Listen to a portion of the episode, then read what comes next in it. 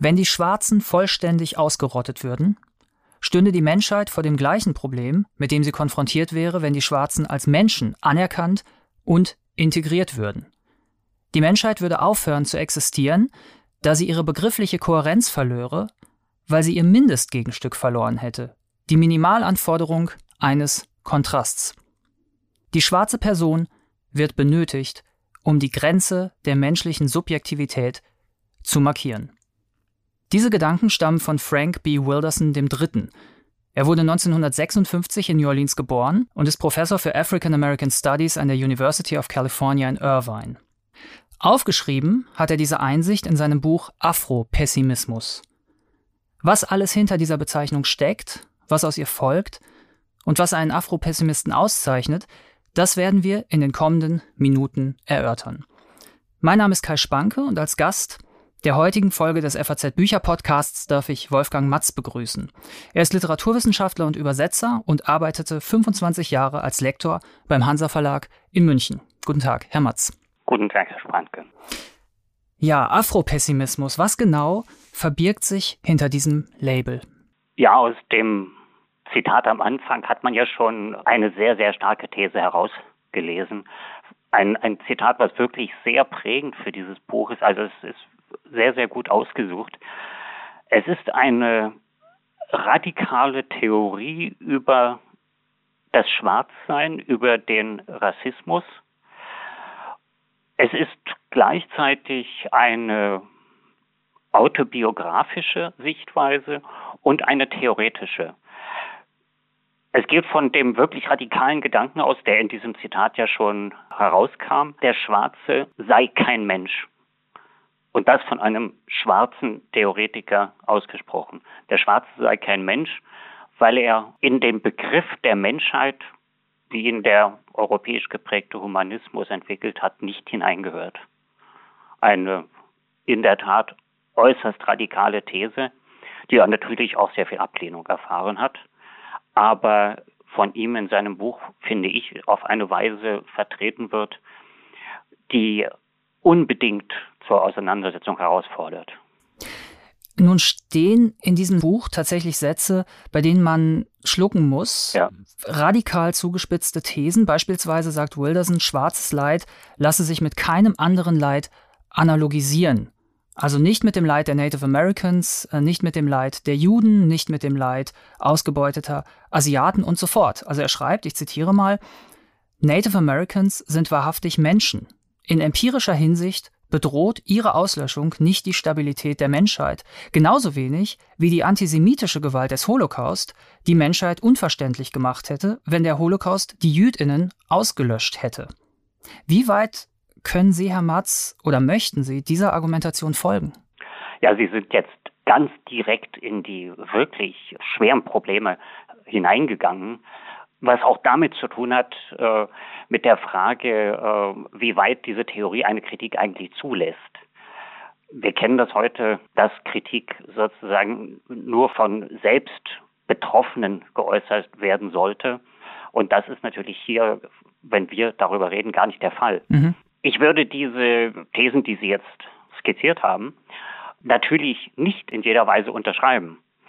Es ist aber, glaube ich, auch gar nicht in jeder Hinsicht die Frage, die sich dem Leser dieses Buches stellt. Wilderson selbst sagt äh, an mehreren Stellen, dass äh, Afropessimismus eine optische Linse sei, so ein Zitat, oder ein Mittel zur Interpretation, als Werkzeug zu verstehen. Das heißt, das Thema, um das es geht, die, die Frage der Unterdrückung der Schwarzen, jetzt zunächst mal vornehmlich in den Vereinigten Staaten, in Amerika, wenn man sie unter dieser Linse betrachtet, unter dieser radikalen Voraussetzung, dann kommt tatsächlich etwas dabei heraus, ob das jetzt im Vergleich zum Beispiel äh, mit dem Antisemitismus tatsächlich stimmt mhm. ist dann eine Frage, die man äh, in der Tat äh, sehr intensiv erörtern kann. Aber das Buch äh, von, von Wilson und er selber wird sich dieser Diskussion ganz sicher nicht verweigern. Es ist keine hermetische Theorie, die sagt, stimme mir zu oder stimme mir nicht zu. ich habe es auch immer so verstanden, Mittel zur Interpretation heißt, ich sehe mir die Verhältnisse einmal unter dieser Linse an und benutze es als Werkzeug, um die Diskussion damit in Gang zu setzen. Mhm. Hatten Sie denn bei der Lektüre dieses Buchs das Gefühl, einiges besser verstanden zu haben, beispielsweise mit Blick auf strukturelle Gewalt gegen Schwarze? Unbedingt, unbedingt. Er, er zitiert ja auch viele Szenen, äh, er beschreibt ja autobiografische Szenen, wo man auch geneigt sein könnte, einfach zu sagen, na gut, das ist schlimm, aber es gibt auch äh, andere Situationen, bessere Situationen, dass man es sozusagen als individuelle Verfehlung von einzelnen Personen nur ansieht. In seiner Darstellung bekommt das eine, eine Schärfe und äh, die es einfach hinaushebt über den anekdotischen Moment. Da gibt es ziemlich viele dieser Szenen und, und die reichen tatsächlich von der Fahrt äh, im Taxi zum Flughafen bis hin auch äh, zu einer Konferenz, die sich ausdrücklich mit rassistischen Verhaltensweisen beschäftigt und wo er dann in der Nacherzählung auf Szenen kommt, wo in der Tat andere Gruppen, die sich als rassistisch verfolgt ansehen, dem Schwarzen gegenüber noch einmal eine ebenso unannehmbare Haltung einnehmen. Also da gibt es wirklich sehr, sehr viele Ansatzpunkte, die das rein individuelle Leben in einen Zusammenhang setzen, dass man es eben nicht mehr nur als individuell betrachtet. Mhm. Sie sprechen ja damit auch die, die Form an. Dieses ganze Buch hat ja etwas Collagenhaftes. Ja. Etwas unglaublich Sprunghaftes, aber es funktioniert, glaube ich, ganz gut. Also distanzierte Beobachtungen stehen gleichberechtigt neben theoretisch ausgesprochen anspruchsvollen Überlegungen und Passagen, in denen im Stil des vollkommen subjektiven Memoirs geschrieben wird. In einem Kapitel schildert Wilderson, wie er und seine damalige Freundin Hals über Kopf aus der gemeinsamen äh, Wohnung geflohen sind, ja. weil sie sich von der Regierung verfolgt fühlten. Und das hat kompositorisch etwas enorm Filmisches. Er ist ja auch Filmwissenschaftler und erinnert künstlerisch im Grunde genommen an, an die Darstellung, wie sie die Kriminalliteratur oder Krimis im Fernsehen und im Kino vornehmen. Wie würden Sie, Herr Matz, diese Form, diese sehr spezielle Form des Buchs beschreiben? Ja, das ist tatsächlich eine der originellsten Sachen daran. Man kann ja diese, diese autobiografischen Momente innerhalb eines theoretischen Texts auch sehr kritisch sehen, weil äh, autobiografischen Berichten kann man im Prinzip nicht widersprechen. Wenn der Autor sagt, ich habe das so erlebt, das und das ist mir passiert, dem kann man nichts entgegensetzen. Man kann damit natürlich so eine Theorie auch immunisieren gegen Widerspruch, aber gerade das tut Wilderson gar nicht, er springt dann in ganz andere Sprachregister hinüber, manchmal auch in universitäre Sprachregister, wo man äh, tatsächlich auch äh, mal zwischendurch den Kopf schüttelt und sagt, das hätte man auch ein bisschen weniger kompliziert sagen können. Aber äh, gerade dieser Kontrast, finde ich, macht die Sache so herausfordernd.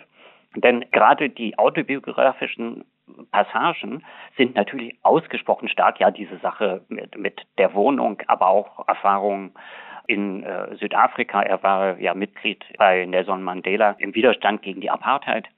Das macht den großen Reiz dieses Buches aus, dieser Wechsel, dieser Kontrast. Und ich hatte für mich immer den ganz starken Eindruck, dass diese beiden Seiten sich gegenseitig sehr stark befruchten und, und verstärken.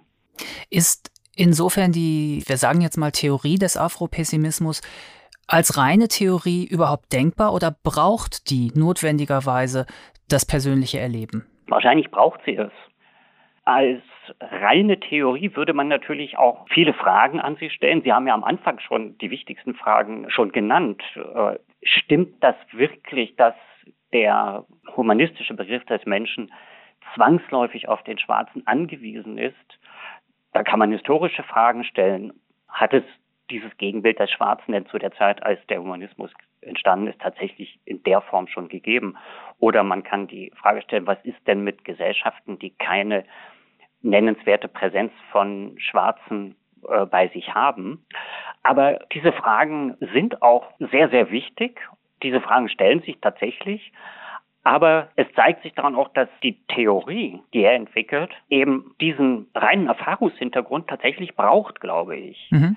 Und das würde er vermutlich auch sagen. Es ist keine hermetische, geschlossene Theorie, die sagt, so und so ist die Welt bestellt in diesen Ausgrenzungsmechanismen, sondern es ist ein Wechselspiel, was entweder beim Zuhörer oder Leser eine ganz massive Gegenreaktion hervorruft. Er berichtet selber davon, dass das auch auf Konferenzen und so weiter oft geschehen ist.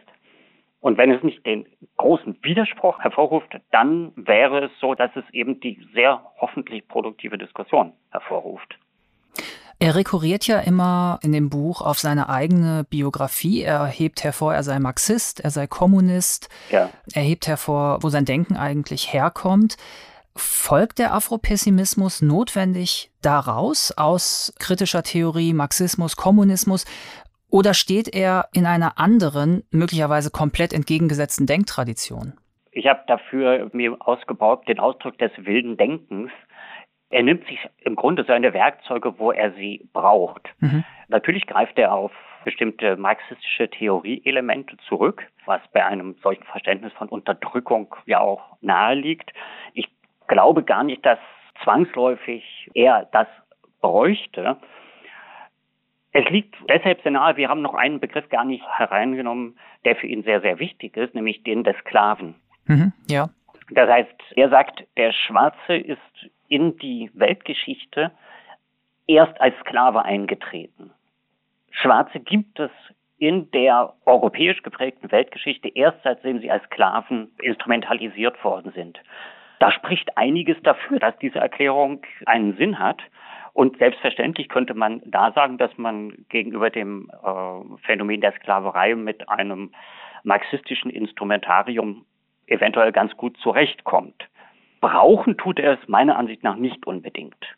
Aber das ist dieses ja, wilde Denken, dass er dort, wo er es gebrauchen kann, Psychoanalyse benutzt, wo er es gebrauchen kann, strukturalistische Theorieelemente und eben auch, wie gesagt, aus der alten marxistischen Theorie stammende Elemente. Aber er setzt sie zusammen zu etwas, was dann eben tatsächlich nur seine eigene Theorie ist. Hm. Wie Sie sagen, er sagte, es gibt keine schwarze Zeit, die der Zeit der, der Sklaverei vorausgeht. Das heißt ja, der Erfahrungsraum der Sklaverei ist immer die Grundlage für den Erwartungshorizont, der dann auch von der Sklaverei beherrscht sein wird. Und ja. das schreibt er immer wieder. Er benutzt sehr viele Metaphern, er benutzt sehr viele Bilder, die funktionieren unterschiedlich gut. Aber was letztlich am Ende dabei rauskommt, ist, es gibt keine Erlösung für schwarze Personen. Würden Sie das als Befund als Leser unterstreichen oder sehen Sie doch noch, wenn Sie dieses Buch so lesen, irgendwo Möglichkeiten der Hoffnung? Ja, das ist natürlich der springende Punkt am Ende. So wie er es darstellt, ist die eigentliche Konsequenz dieses Problem des Rassismus gegen Schwarze sei schlechterdings unlösbar. Und da ist natürlich die Antwort von jemandem, der äh, politisch aktiv ist, der politisch am Leben steht, kann ja nur sein, aber das darf nicht sein, weil man kann in dieser Frage ja nicht einfach resignieren. Am Ende, und das deutet er auch an, ist das natürlich wird diese philosophische Theorie, Sie sagen zu Recht, gibt es Hoffnung, dieses etwas äh, stärker pathetische Wort. Man könnte ganz paradox sagen, wenn alle Afropessimisten würden und diese Situation einsehen würden, ja dann, dann wäre die Sache ja gelöst. Ja. Weil das Bewusstsein von dieser unlösbaren Situation allen gemeinsam wäre. Ich glaube, diese letzte Frage, den Wilderson vielleicht gar nicht essentiell interessiert, hm. weil auch er wird sich ja nicht auf die resignative Pointe äh, zurückziehen, es sei halt nun einfach unlösbar. Er sagt an einer Stelle, das ist auch so ein Erfahrungsbericht, wo ihn jemand danach fragt und sagt, wo er sozusagen die liberalen Illusionen kritisiert und auch sozusagen das reine Gefühl, wir seien mit euch jetzt solidarisch, mit euch Schwarzen. Und da sagt er, naja, es gibt doch eine Form von Solidarität, zum Beispiel, dass wir hier zusammensitzen in diesem Seminar und darüber diskutieren. Selbst kontrovers ist ja schon eine Form von Solidarität, schreibt er an einer Stelle. Ja. Also mich hat das ein bisschen, er benutzt ja auch den Ausdruck kritische Theorie, ja. mich hat das ein bisschen auch erinnert. Es gibt von dem deutschen Philosophen der, der kritischen Theorie, von Max Horkheimer, gibt es diese Äußerung, die er mehrmals gemacht hat, äh, was ist die kritische Theorie? Sie ist pessimistisch in der Theorie und optimistisch in der Praxis. Das heißt, die kritische Theorie war ja dem Weltlauf gegenüber auch nicht gerade optimistisch, aber im politischen, im alltäglichen Handeln muss man natürlich trotzdem optimistisch sein. Die Konsequenz, die Sache ist unlösbar, also lassen wir es mal dabei, kann es ja nicht sein und auch er selber als, als Wilderson als Aktivist handelt ja selber auch nicht so. Wenn er gegen äh, Polizeigewalt äh, demonstriert, dann handelt er ja auch nicht so, dass er sagt, die Sache ist unlösbar. Ja, wo Sie Polizeigewalt sagen, Gewalt spielt eine zentrale Rolle in dem ja. Buch. Ähm, nicht nur Gewalt gegen Schwarze, sondern Gewalt allgemein. Wilderson ja. glaubt ja, dass es durch ausreichend Aufruhr in den Straßen, durch brennende Polizeistationen, durch Mobilisierung, er sagte das mal in einem Interview, durch Leid unter weißen Progressiven dazu kommen könnte, dass kosmetische Veränderungen geschehen. Wie beurteilen Sie sein Verhältnis zur Gewalt? Das hat mit dieser Vorstellung von kosmetischen Veränderungen natürlich zu tun. Also man muss dazu sagen, das Buch ist ja geschrieben vor den letzten massiven Formen von Polizeigewalt in Amerika, mhm. die dann zu den bekannten Folgen ja auch geführt haben. Er sieht natürlich vor allen Dingen zunächst die Gewalt, denen die Schwarzen ausgesetzt sind. Und die ganze Diskussion über Gewalt führt er natürlich unter dieser Voraussetzung.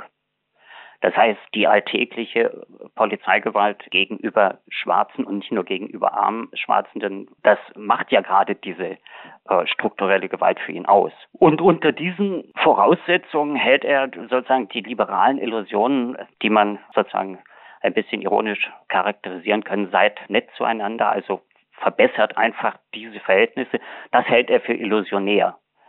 Und dass sozusagen die punktuelle Gegengewalt daran auch nichts ändert, ist, denke ich, äh, für ihn ebenso klar. Aber er würde ganz sicher nicht eine wirklich strukturelle Gegengewalt als illegitim ansehen. Das glaube ich nicht. Hm. Die Gewalt geht ja bei ihm quasi bis in den ganz persönlichen Bereich hinein. Er ja. ist verheiratet mit einer weißen Frau. Ja. Und er sagt, man müsse es so charakterisieren, er ist der Sklave, sie ist seine Herrin. Ja. Das sind ja unglaubliche Thesen. Also beim Lesen schluckt man ja schon. Beim Lesen schluckt man schon. Da er ja so autobiografisch schreibt, fragt man sich dann natürlich, ja, wie machen die beiden das? Genau. Dass sie trotzdem zusammenleben. Die Frage ist natürlich für den Leser des Buches nicht wirklich beantwortbar. Aber wenn man jetzt wieder es so macht, wie er es ja erwartet, dass man die Theorie sozusagen als Werkzeug benutzt, als optische Linse. Jetzt stelle man sich mal vor, da ist dieses Ehepaar, muss ja gar nicht er und seine Frau sein, aber da ist dieses Ehepaar, schwarzer Mann, weiße Frau. Jetzt stellen wir uns mal vor, es passiert das, was ja auch bei anderen Ehepaaren durchaus häufig passiert, dass es äh, zu Trennungen kommt und diese Trennungen in, ja, Formen eskalieren, die man vorher nicht vorausgesehen hat. Wenn man das jetzt unter der These des Afropessimismus sich anschaut, dann muss man eigentlich auch sagen, ja, ich kann mir dann auch ganz klar vorstellen, dass plötzlich in so einem Krisenmoment, in einem wirklich krassen Krisenmoment, auf einmal dieser Unterschied, der Rassenunterschied in der Hautfarbe auf einmal auch zur Waffe wird. Mhm, ja. Wenn man sich das, wenn man sich das äh, vorstellt, man muss sich ja auch bloß also ein paar Hollywood-Filme über Rosenkriege anschauen, was in so einer Extremsituation gegenüber dem anderen und der anderen als psychische Waffe eingesetzt wird, dann kann man sich sehr, sehr wohl vorstellen, dass plötzlich dieser Rassenunterschied dort ganz krass wieder hervortritt, weil es ja vielleicht im Alltagsleben, solange die beiden sich verstehen, nur im Hintergrund ist. Aber wahrscheinlich ist das die Idee, die dahinter steht, dass der Rassenunterschied auch dort bei Menschen, die sich auf die eine oder andere Weise offensichtlich nahe sind und miteinander leben können, nie wirklich verschwinden kann. Das ist es vermutlich, was jetzt in dem Fall die äh, Lehre des Afropessimismus wäre. Und da hat sie auch was Plausibles. Man müsste ja fast noch weitergehen und sagen, dass man sich von dem Wort Rassismus, was im Afropessimismus eigentlich nur unzureichend ist, verabschieden müsste. Also eigentlich ist Gewalt gegen Schwarze ja keine Form von rassistischem Hass, sagt er, sondern das Genom der menschlichen Erneuerung. Das heißt ein Therapeutikum für alle anderen Menschen. Ja. Und hat der Afropessimismus insofern das Zeug, in der Rassismusdebatte so etwas wie einen Paradigmenwechsel herbeizuführen? Ganz bestimmt in dem Sinne, dass der Begriff des Rassismus, den ich in so einem Zusammenhang auch nur noch sehr zögernd verwenden würde, man hat so schnell kein anderes Wort. Der Begriff des Rassismus macht zu viele Sachen gleich, die bei näherer Betrachtung es gar nicht unbedingt sind. Und er selber widerspricht dem ja auch, indem er sagt, der Rassismus, es benutze ich den Ausdruck wieder, der Rassismus, den andere minoritäre äh, Gesellschaftsgruppen erleiden, ist etwas anderes als das, was die Schwarzen erleiden. Und wie gesagt, das kann der Ausgangspunkt sein, dass man versucht, sich noch intensiver einmal mit dieser Frage zu beschäftigen. Aber tatsächlich führt der Begriff des Rassismus an der Stelle einfach nicht weiter. Der reicht dann nicht mehr aus. Ja. Wie schätzen Sie, Herr Matz, insgesamt die Zukunft dieses Buchs ein? Könnte es sowas wie ein Klassiker werden? Ich glaube schon. Also ich habe lange nichts gelesen zu diesem Thema, was äh, mir derart starken Eindruck gemacht hat. Und es lässt halt auch bestimmte eben doch allzu weiche Themen hinter sich, also als sozusagen die, die, die liberale Illusion, es reiche doch nur den Weißen irgendwie ein bisschen klar zu machen, wo sie sich im Alltag trotzdem rassistisch benehmen. Und dann werden sie, jeweils einige von ihnen und vielleicht auch mehr, sich einfach schon etwas bessern. Diese liberale Illusion ist nach diesem Buch eigentlich überhaupt nicht haltbar. Auch in dem Sinne, dass er ja darauf insistiert, dass eben auch liberale Weiße im Prinzip diese antischwarze Haltung, ob sie es wollen oder nicht, trotzdem so reproduzieren, weil sie eben einfach zu ihrem Begriff der Menschheit, dessen, was ein Mensch ist, dazugehört. Man kann das nicht einfach durch ein bisschen Pädagogik aus sich herausreinigen und dann ist man auf der richtigen Seite. Insofern, wenn man diese Thesen ernst nimmt, kann man nachher schwer dahinter zurück und auf sozusagen schwächere Theorien wieder zurückzugehen. Von daher glaube ich wirklich, dass dieses Buch ein ganz, ganz wichtiger Meilenstein ist, der die Diskussion darüber deutlich verändern muss. Frank Wilderson, Afropessimismus, aus dem Englischen von Jan Wilm, erschienen bei Mattes und Seitz. Vielen Dank, Wolfgang Matz. Ich danke auch. Tschüss.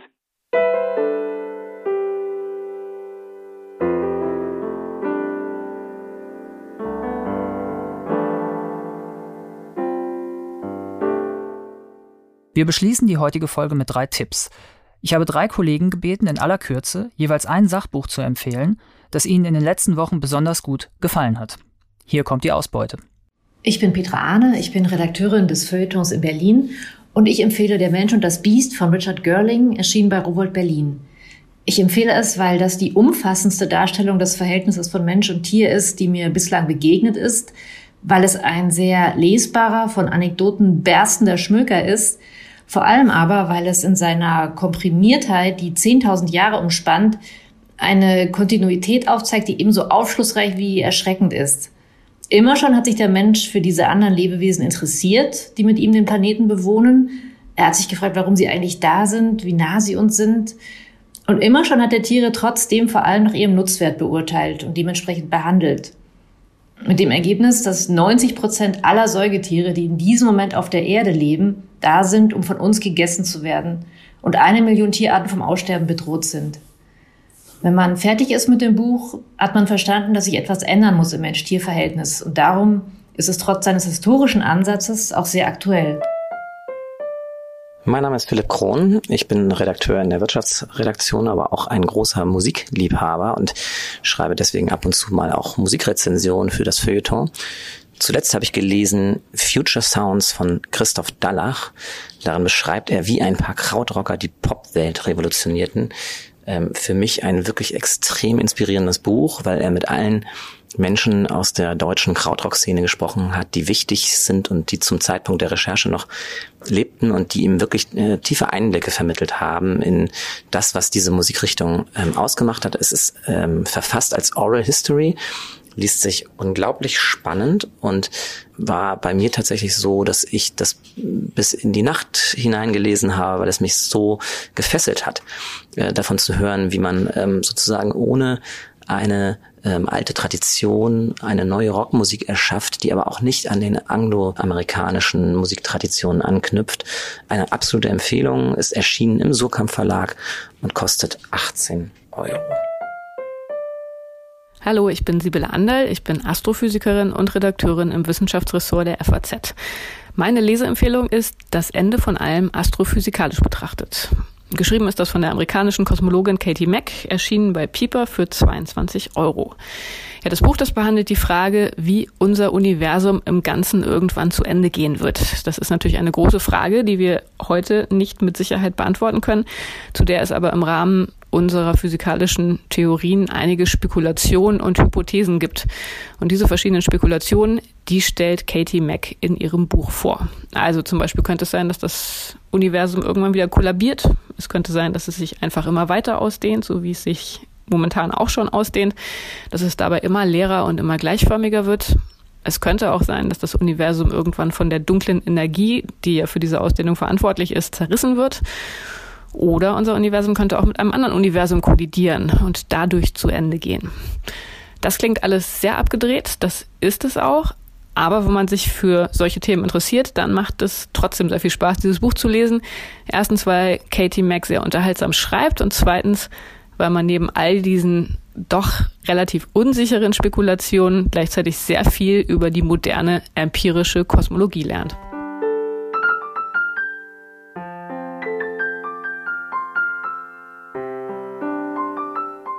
In den Show Notes und auf unserer Seite faz.net slash Bücher-Podcast, Bücher mit UE, finden Sie Besprechungen zu den Titeln, die gerade erwähnt worden sind. Wenn Sie Fragen oder Anmerkungen zu dieser Folge haben, können Sie mir gerne schreiben. Die E-Mail-Adresse lautet bücher-podcast.faz.de, Bücher mit UE. Natürlich können Sie unseren Podcast auch abonnieren, liken und mit Sternchen belohnen. In der nächsten Folge wird es weihnachtlich. Andrea Diener und Friedhof Küchemann sprechen mit Alina Bronski über ihre beiden neuen Bücher. Vielen Dank fürs Zuhören und auf bald.